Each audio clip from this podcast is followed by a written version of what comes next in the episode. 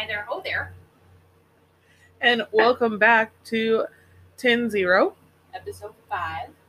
where true crime and paranormal meet. I'm Katelyn, I'm Maria. and Surprised you didn't lose your shit, right? I was focused on something else, and that is the only reason I didn't. we have been,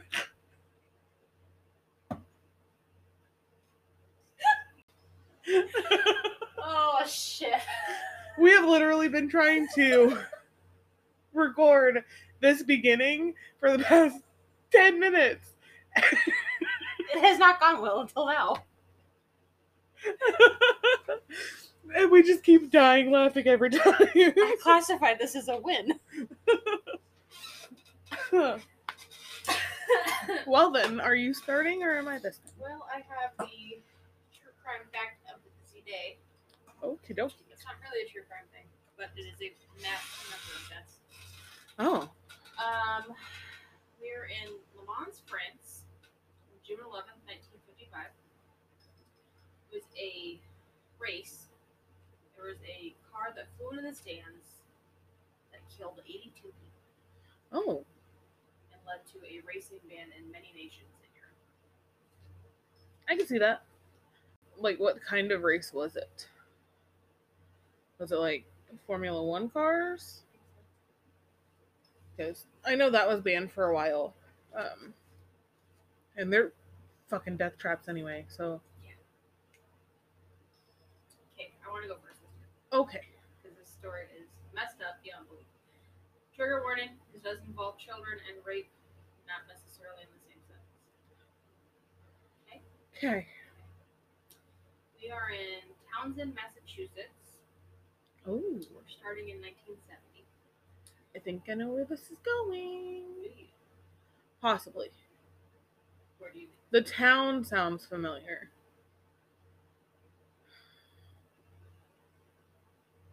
Not really sure though. Daniel LaPlante. Oh, Do you know that that's a name I haven't heard in a long time. So I'm not super familiar, but I've heard the name. Well, we don't get familiar. Okay. So, Danny, as everybody called him for some reason, was born May 16th, 1970. At that point, he lived with his mom, stepdad, and two brothers. He was physically, sexually, and mentally abused by his both his father and stepfather. Which is usually how this goes. Garbage humans. Um, he was bullied because of his dyslexia.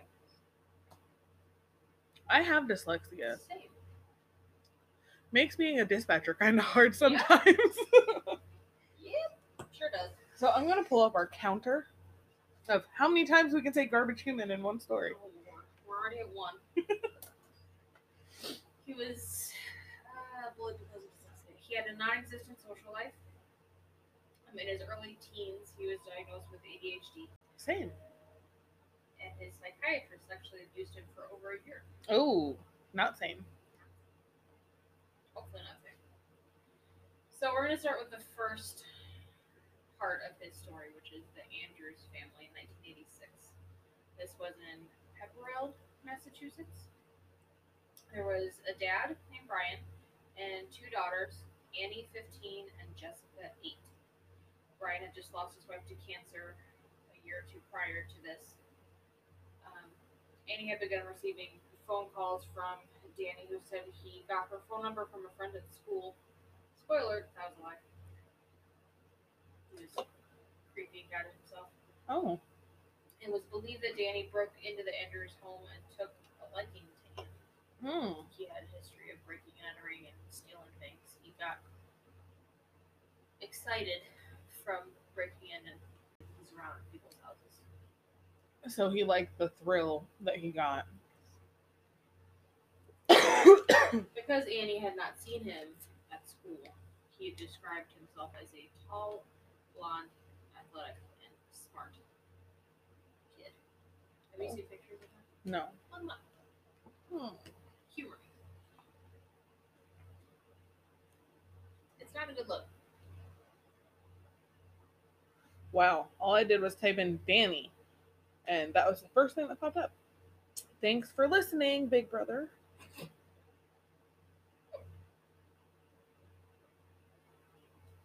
Oh.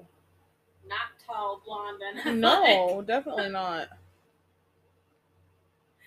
Um, Kind of gives me serial killer vibes in certain photos. like, Like, just wait. oof. Just, just wait. Daniel asked Annie to go to the fair with him the next. She agreed. So Danny shows up to her house to pick her up. She opens the door and sees that. yeah. Obviously not what she expected. No. Went on the date anyway, despite her shock and feeling about him. Um, he started asking questions about the death of her mother. Oh. who again had just died from cancer like a year ago. Oh wow. And she got very uncomfortable, understandably, and left, making it very clear that she did not want to see him again. Can't say I blame her. Yeah. Creepy McCreepers. Call this stalking or next level stalking? Um, you decide. Do you know where? I, I I think I'm I know where you're going with this, and I would call it next level stalking. So a few days after the fair, the sisters were home alone. Annie and her sister were home alone. They were sitting around talking about their mom, and they decided to have a séance in the basement, Oh, bad juju. especially in the basement because basements are bad. Yes. Basements are very bad. Brian came home from work abruptly, so the girls just stopped the séance. Oh, Yeah. another bad juju. right. You never, ever, ever end a seance without closing the door. No. So later that night, the girls were tapping in the walls. They thought it was because they had come into contact with mom. Understandable. So the tapping became. So this is where the stalking starts. I mean, constant, but only when the girls were home alone or when Brian was sleeping. It got to the point where the girls were losing sleep because the tapping was so constant and only in their areas of the house.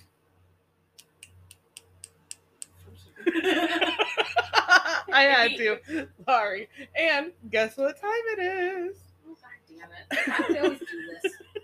Every time. So things started to move around the house. For example, the girls would make food and leave it on the counter. To leave the room for a few minutes and then come back and the food will be gone. Understandable.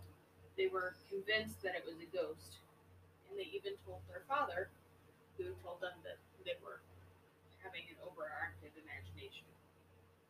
Well, I mean, that would be my first kids told me, hey, you know, I left food on the counter, but it wasn't there five minutes later, And it's gone. and it's gone. So one night, the girls were home alone, tapping started from below them in the basement. Andy grabbed a knife and they went into the basement to check and see if anybody was there. Written on the wall in what looked like blood said, I'm in your room, come and find me. I just got chills just thinking about that. Yeah? The girls ran to their neighbors and stayed there until their dad came home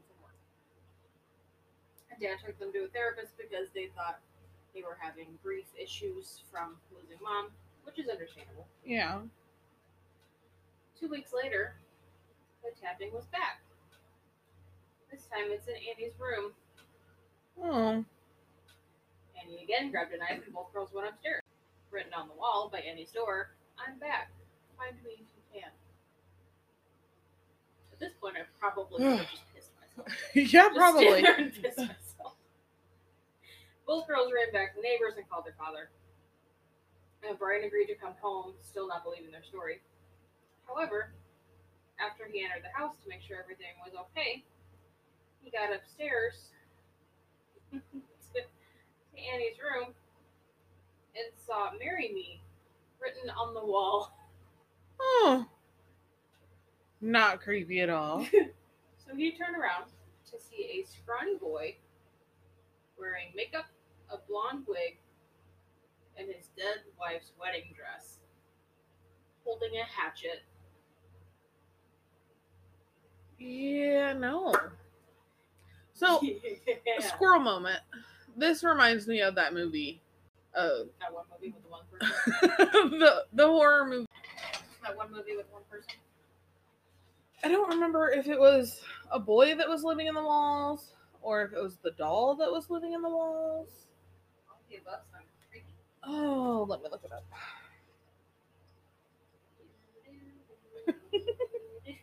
Let me know you find it. Okay. Okay. Uh, so Brian turned around to see a scrawny boy wearing makeup, a blonde wig, and his dead wife's wedding dress holding a hatchet. The boy. Yes, it's called The Boy, and it is a movie about people who hire a nanny, and the child that she is supposed to take care of is a life size doll, and she is supposed to care for it as if it was human.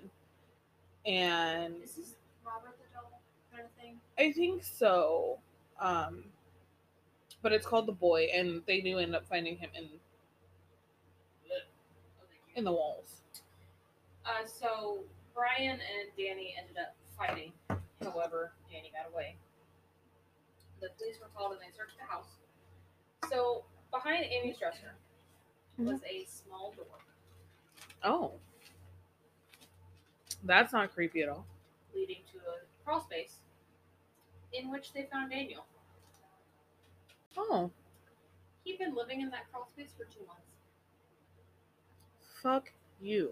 No, Not today, not tomorrow, no. not ever. He was arrested and taken to jail. In October 1987, the case was transferred to adult court, and his mom bonded him out. Of course, because Mommy hears. mommy is, you know, a garbage human, and so is her son. Add that to the count. We're two.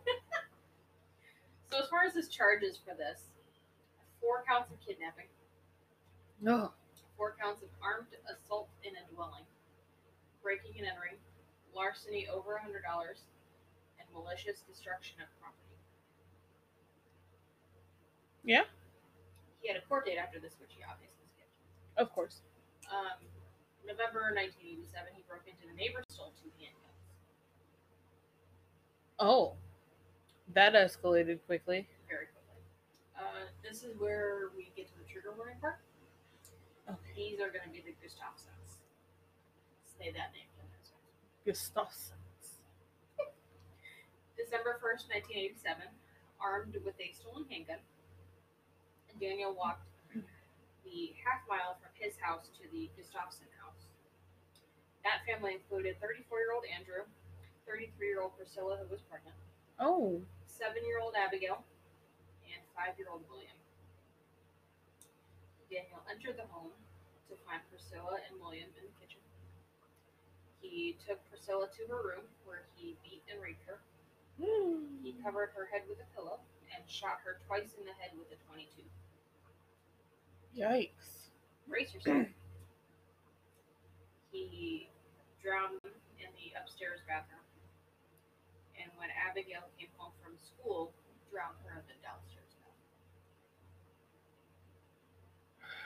Go ahead, add to the counter. Is that what you're gonna say it?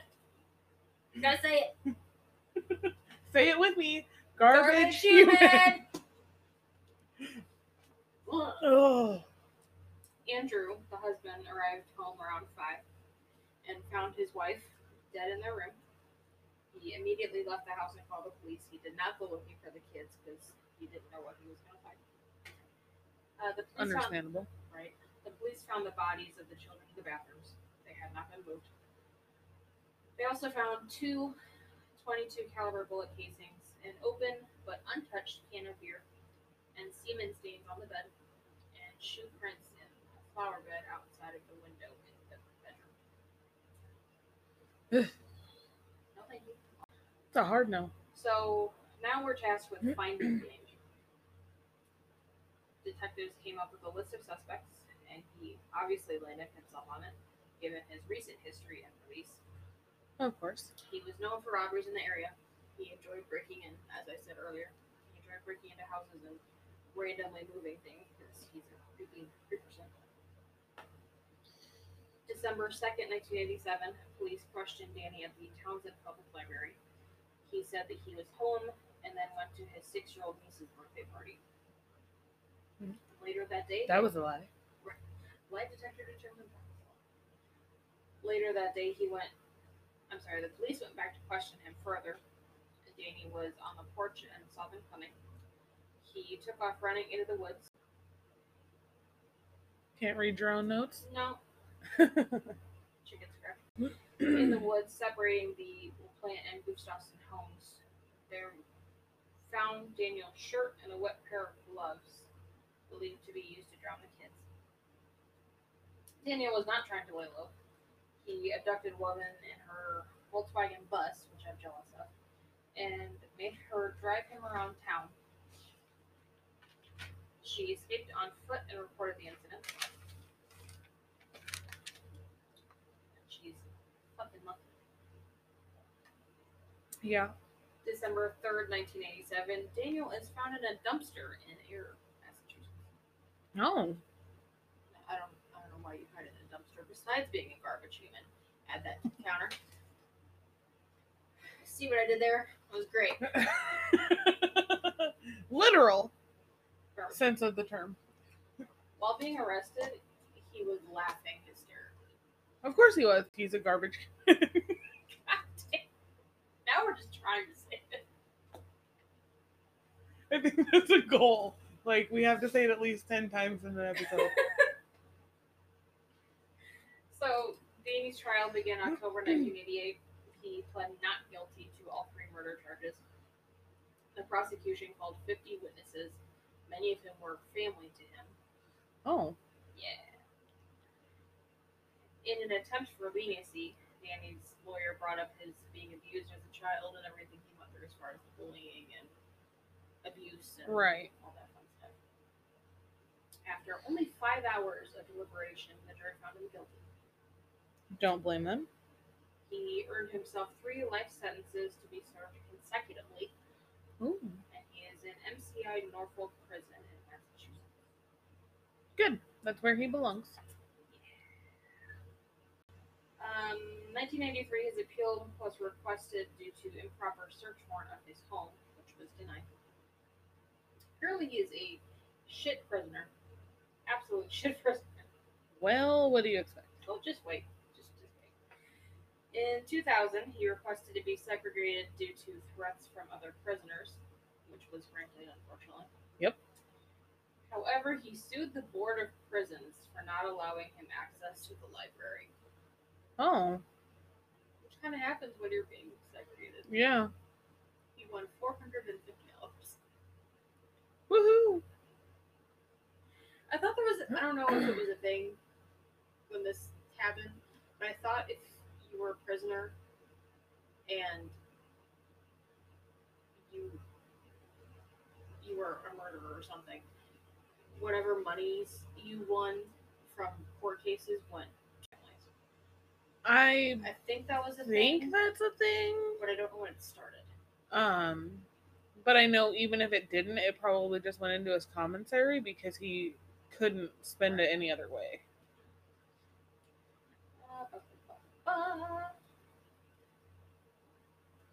Oh, yeah. Here we are. He caused a scene when porn someone sent him in the mail was confiscated, Oh, which is contraband. That's not how Well, this works. yeah, it's contraband, and you know you have those weird fangirls that are like, "Oh my god, it's so hot that you're a fucking murderer." Garbage humans. There you go. So 2013. This is absolutely hilarious. Oh jeez. In 2013, he made claims that he was not being allowed to exercise his faith since he had become, or since he had found himself in prison. He had become Wiccan, which is fine. It required ritual oils to practice, and they were refusing to give it to him. Well, I can't say that I blame them, but at the same time, there's the Freedom of Religion Act. You really love your apple. Yeah. Apparently, carrot cake is an oil because he kept requesting carrot cake. what the fuck? How is carrot cake? carrot cake. Sure. I want carrot cake too, but shit. So, in 2017, he appealed for a reduced sentence after the Supreme Court ruled juveniles cannot be sentenced to life without the possibility of parole. He hoped to get his sentence changed so he could serve his three life sentences. Life sentences. life sentences. Get it together. blah, blah, blah, instead of consecutively, which was denied. He ended up being resentenced to his original sentence of three life sentences consecutively. Oh. Unfortunately, he is eligible for parole in 2032. So we have 11 years until he's possibly. I don't even want to think about, you know, that far ahead because I'll have a kid that's my second kid from high school then. Yeah. And uh that'll like make me old. yeah. So, at his resentencing, the Gustafson family was there. Um, Andrew, I'm not sure if Andrew was there or not, but Priscilla's sister definitely was. He made an apology, however, was stone faced and made no eye contact with anyone. Oh, So that's a shocker. real apology. His apology was, quote, I do not have the words to fully express my profound sorrow, but I am truly sorry for the harm that I have caused. From the very essence of who I am, from the depths of my soul, I'm sorry. You're not. No. You're not. Mm-mm. You just don't want to be in prison anymore. Exactly. Are you ready for me to break your heart? Uh, do it. So Andrew Gustafson remarried in 1989 to Carol, who was also a widow. Both wore two wedding rings. One for their marriage Mm-hmm. and one to remember their deceased spouses. See, Does that not break your fucking heart? it does. I just want someone to love me that way. oh, stop it. just kidding. I have that. He might be an asshole sometimes, but he's my asshole, and I wouldn't change it for the world. You're ready for me to stomp on your broken heart. Jesus Christ. just do it already. In May 2014, Andrew died from cancer at age 60. Aww. That's all. I don't have any more heartbreaking to do. Thank God. Uh, to have some just thinking about me living in my walls for two months and me not knowing Yeah. it. yeah, that's that's just oof. No. It's a whole lot of nope. That's a no. That's a no for me. Especially a creepy little scrawny freak his wife. Right. I understand that he was bullied. Who hasn't been bullied? Yeah, if you can say that you haven't been bullied, you're either a liar or you're extremely fucking lucky. Or you were the bullier. Yeah. And in which case, you're a garbage human. What do we have to now? Eight. Ah, And then the fact that they wore two wedding rings, that just that breaks my heart. It's sad, but it's a nice way to remember a loved one. Yeah. I mean, Marcus and I are not married. I don't even know if we're ever going married, just because we view it as not needing a piece of paper. Um, Which is fine. but at the same time, I want that. I want to be able to walk down an aisle in the white dress and basically tell him, I want to be with you for the rest of my life. And if he ever died, I don't think I could ever remarry. Like that's just one of those things that I I get like being younger and wanting that companionship. But I don't know if I could get remarried to somebody else.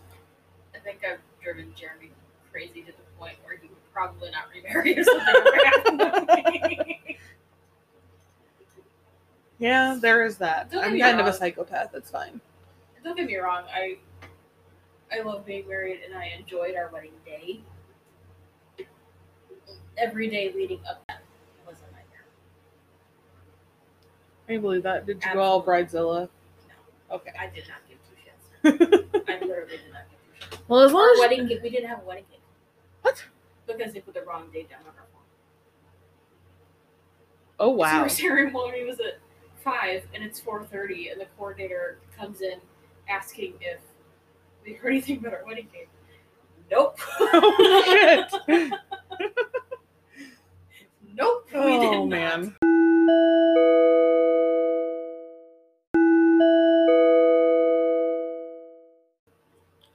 Okay, so last week I told you guys that we were going to go with a personal story because I have yet to find anything substantial for anything that I've wanted to do. Um, I had a bunch of ideas, however, you know, lack of sleep and doing other things, Perks of being a night dispatcher. you know, baseball season and all that fun junk. Um, we're going to dive into what I classify as being open to the paranormal and seeing things and hearing things that other people really don't understand. Um, when we moved, I was really, really young. We moved to a Queen Anne style home. It was all original. It had all the original woodwork, pocket doors, everything. Like, fantastic house. Um, and this was back in the 90s. So it had like weird ass wallpaper and all sorts of old stuff. Well, there were three bedrooms upstairs and a bathroom. And our bathroom had like a little door that led to almost like an attic, I guess, above like where our laundry room was. And I was terrified of that door. I hated that door with a passion, and I never really understood why. Um, and we had like the hotel windows above our bedroom doors. So just a clear pane of glass above the door, and the windows would open. That way you could get air circulating if the door was shut. This will all come into play later, I promise. Um, downstairs, we had one bedroom that my mom converted to her art room because she paints and that closet bugged me and i'm not really sure why um, to this day i don't know why that that closet bugged me but i hated going near that closet. Um, so when you walk up the stairs to the bedrooms you had my mom's bedroom on the right side. My bedroom was straight down the hallway and then my brother's went down another hallway and, to your right and it was there. Um, when i was about six years old and when i wake up from them it's normally like two three o'clock in the morning of course and i would see like this black mass on my ceiling there was nothing there, mind you. It was a white ceiling. And it was that like popcorn ceiling shit. Um and so this black mass would just float. And it didn't have a definitive shape, it was just there. So on the nights that I would see this, I would go into my mom's room. So I'd have to walk about 25 feet and I'd go crawl into bed with her. And when I would lay down, I would stare where the TV is at the foot of her bed and and I would see like this black shadow figure. I would try to wake my mom up and tell her what's going on and she would never fully understand it until she saw it for herself too. Um, I was about 10 at the time, and she thought in the middle of the night I was standing at the foot of her bed. So she tried, you know, saying my name a couple times, and eventually she got loud enough to where I woke up in my bedroom and I said, What? The figure dissipated at that point. Um, so from then on out, my mom and I, we cleansed the house as best as we could, not really knowing how to do it. Um, because back then we didn't have all of the people hating the fact that people use sage and cultural appropriation and all that jazz. Um, so we cleansed the house. Well, mainly she cleansed the house. I just thought it was weird that she was walking around with a smudging stick through all the window or through all the house and things died down for a bit and I was like 14 or 15 at the time, and I started having dream like not really dreams, nightmares, where I would feel choked in the middle of the night. I would wake up gasping. Um, I still have those occasionally. It's rare now, but it normally happens after something traumatic happens um, be it like the death of a family member or something like that. Um, but fast forward to when I was 17, I started hanging out with someone who claimed to be Wiccan at the time, and they want seance in my attic. I declined I didn't want any part of it. She left it alone until I was 18. It was our friend Tyler, her, me, and I believe my friend Mike. And those two, or Tyler and her, went upstairs. And I didn't know this until later but they burned pages of a Bible upstairs while they were trying to contact whatever spirit was up there. Yeah. They they drew a pentagram on the floor in chalk. Um, and that's when all the weirder things started happening. I would hear footsteps, um, my name being said, and no one was in the house. It was just me. So that's when I like kind of stuck my headphones on and just stayed on my computer and stayed to myself. I tried to ignore yeah. everything. Um, I didn't find out about the Bible until about six months later when I went upstairs to get something out of the attic or put something up there and ended up finding the pentagram on the floor. I immediately broke it and erased it as best as I could.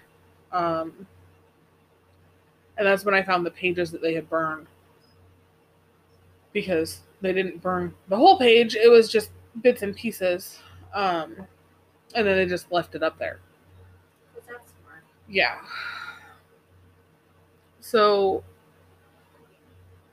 I'm a big believer in paranormal. So I downloaded an app for my phone to it, it acts almost as if it's a spirit box.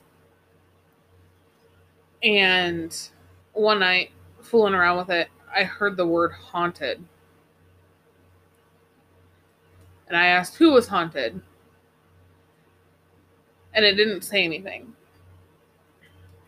But the next day, I had a very, very vivid dream. This happened a couple months ago. And in that dream, it was as if I was at work, going through everything like normal. I go home, and it was like I w- had went to bed and was living the dream within a dream. So I feel like that's not good. no, I I didn't think it was good at the time either. Some. Yeah. and so I got on the app again and I didn't get anything for a while. And then I got the word guide because I was explaining to Maria through text message, you know, what I had experienced. And I got the word guide from talking about it. So naturally, I'm asking, you know, was it you that guided me through the dream? I got yes. I have chills just thinking about it right now. um, so I deleted the app from my phone. I don't. I don't necessarily think that it's accurate by any means because Big Brother is always watching. It is always listening.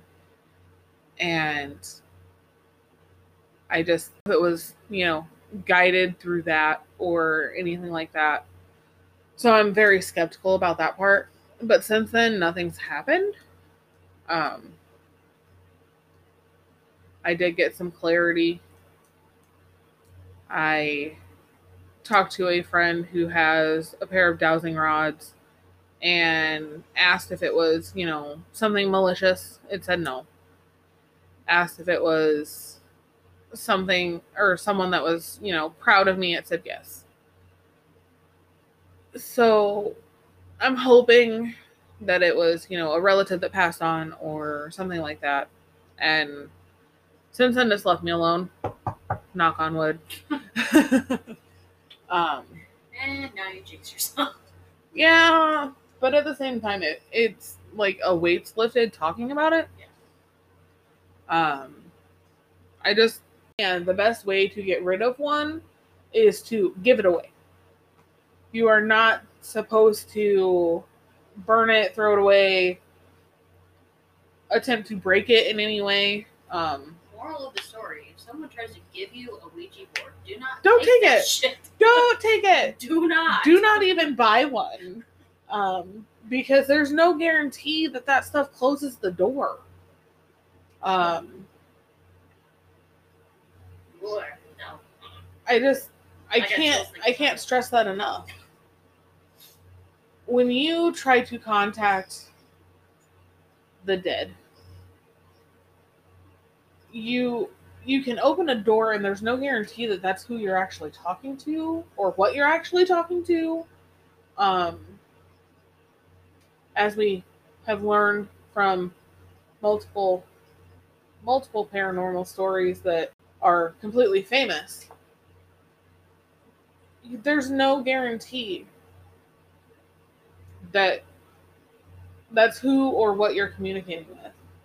And if you don't attempt to close that door at the end of it you're leaving that portal open and there's no telling what can go through. You're making me think of things and adding them to my list of things that we need. Oh, please.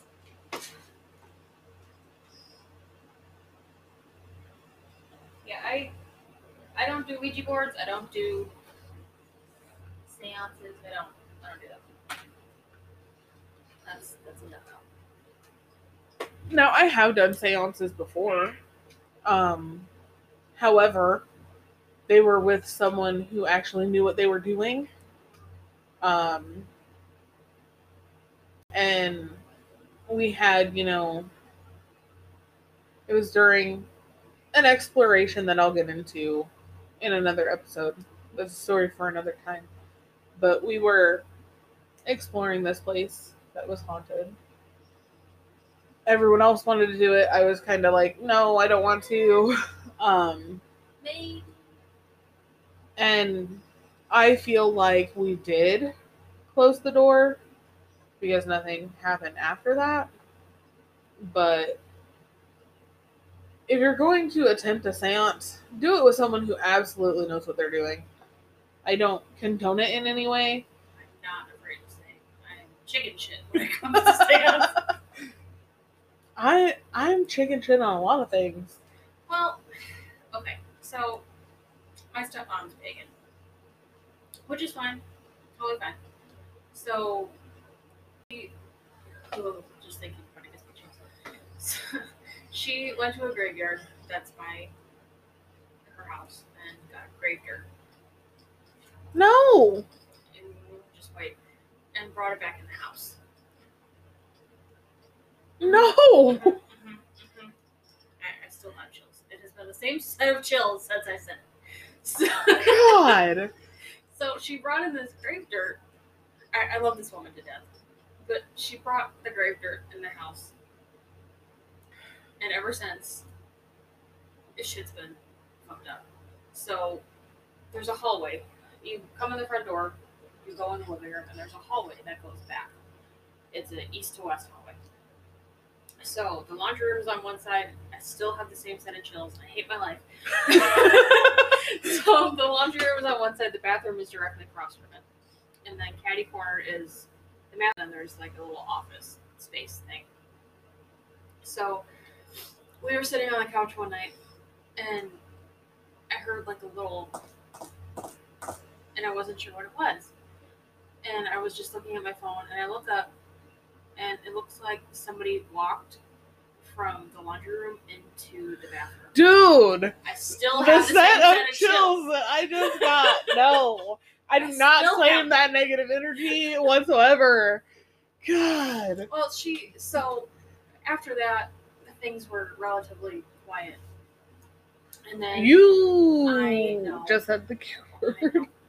so she got up one night because she heard somebody in the kitchen, which isn't abnormal at the time. It was me, my stepsister, her boyfriend, their baby, and occasionally her son and her youngest daughter. It wasn't abnormal for somebody to be in the kitchen. Right. especially two, three o'clock in the morning because, you know, a bunch of teenagers. Yeah. and she goes in the kitchen. Every single drawer and every single cabinet was open, Yeah, no, that's bad juju. That's poltergeist activity. and you, you take a step in the kitchen, you hear the floor creak. Right. Like there's no stepping around it. Like you, right. You're a teenager, you're trying to sneak around. There's no stepping around the spot. We have tried. every single cabinet and every single drawer was open. So she closed them all, went back to bed. Well, that that's another thing you don't mess with. You don't go to someone's final resting place and mess with it. Yeah, no, I'm good. I mean, cleaning it up and respecting it is one thing because, you know, you see a lot of people on TikTok that go through and I don't condone seances. I don't I don't like opening a door that you can't guarantee is shut when you're done with it. Right.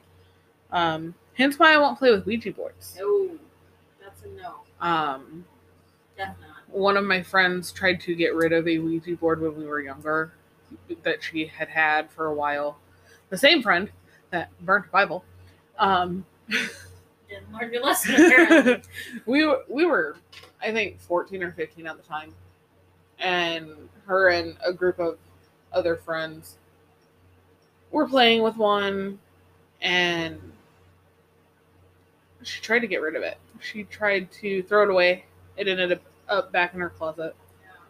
Um, she tried burning it, ended up back in the closet.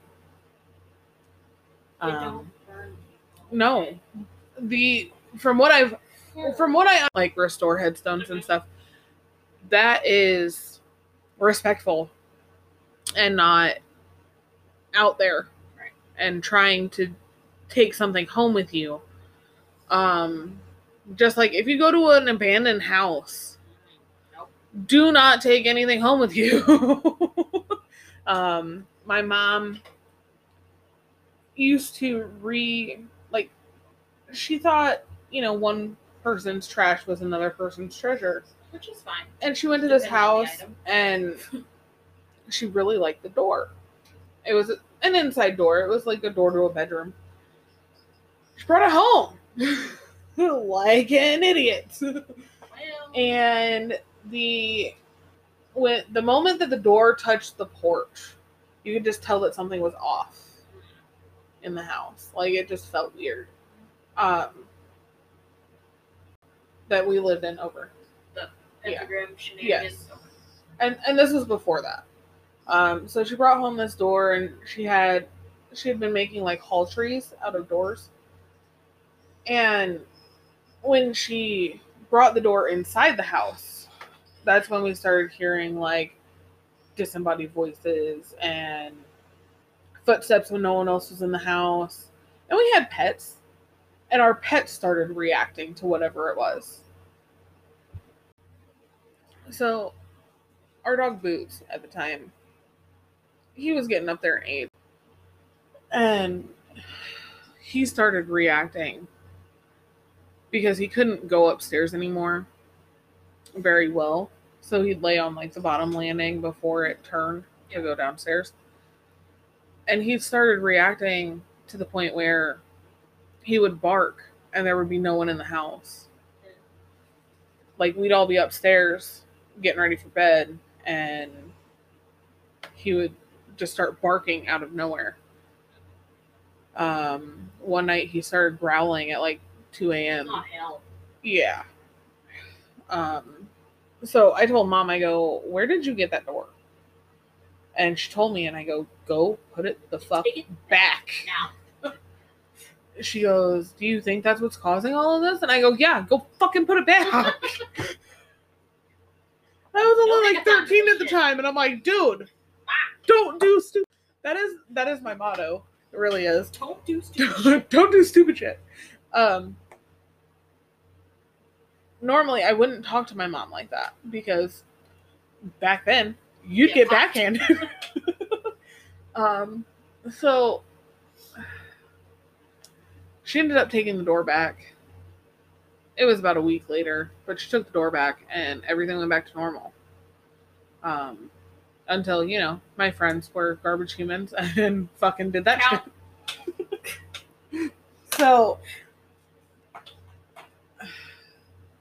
to say that, you know, I've had experiences with the paranormal almost all my life would be an understatement. Um, I've had more than enough experiences and more than enough stories to tell you guys, so we'll probably do like a personal experience episode every couple months. We would love to add our personal stories to your personal stories. Yes. So if you want to send those in, that'd be great. Yeah. So we can do a listener story once a month, Our email will be in the podcast notes. as well as our Facebook and Instagram. See, I did not Yes. forget this time. Yay! Mark it on the calendar. That's two episodes in a row. Hey, look at me. Finally putting it this. Um, when we say personal stories, we mean just about anything. If you had a paranormal experience, you had a ghost deed or a not so nice whatever follow you and shenanigans, or need a shenanigans counter. How many times I say shenanigans in an episode? You're three. All within like two sentences. Uh, anyway, if you were involved in a crime thing without being convicted of said crime, Even if you were convicted, um, if you are out now and you're listening to this, go ahead send us your story if that's what you want to do. Um, we will leave no stone unturned. also, please, if you do send in your story, two things. Put listener story in the subject line so I can sort through everything and put them in a different box. Yes. Also, if you don't want your name mentioned, make sure you put that in there. Yes. Because otherwise, I will say your name. Okay. And the names of the friends in my story were made up. Um, I mean, I do have friends named Mike and Tyler. However, Not that many. not that Mike and Tyler. Um, so I kind of just It's a very generic name. It's fine. so It's okay. um, if you wish to re- remain remain Today, if you wish to remain anonymous, make sure you tell us that. Um, Otherwise, we will say your name and hope that you don't get mad at us. yes. Okay. Okay. And as always, thanks for listening. And we hope you come back for more episodes. Stay safe. And don't become the next 10 0.